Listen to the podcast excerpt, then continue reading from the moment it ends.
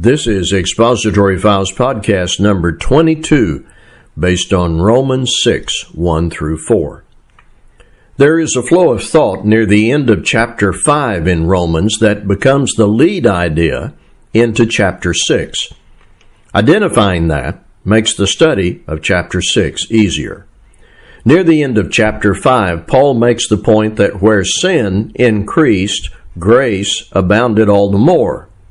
Think of it like this God's grace through the gospel of Christ not only takes the respondent out of sin, more than just that, God's grace enables and empowers the obedient believer to serve Him after baptism. In chapter 6, Paul anticipates an argument that would play the grace card as permission to continue in sin after baptism. Paul forbids that. God forbids that. Are we to continue in sin that grace may abound? His answer is by no means. Or in the King James, God forbid. He goes on. How can we die to sin by obeying the gospel of Christ, but then live in it after?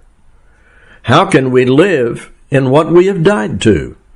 He then explains in baptism, we receive the benefit of Christ's death, baptized into Christ.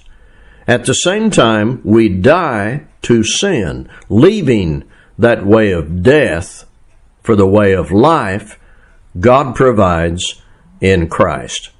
Grace cannot be offered as a reason to resume a sinful life.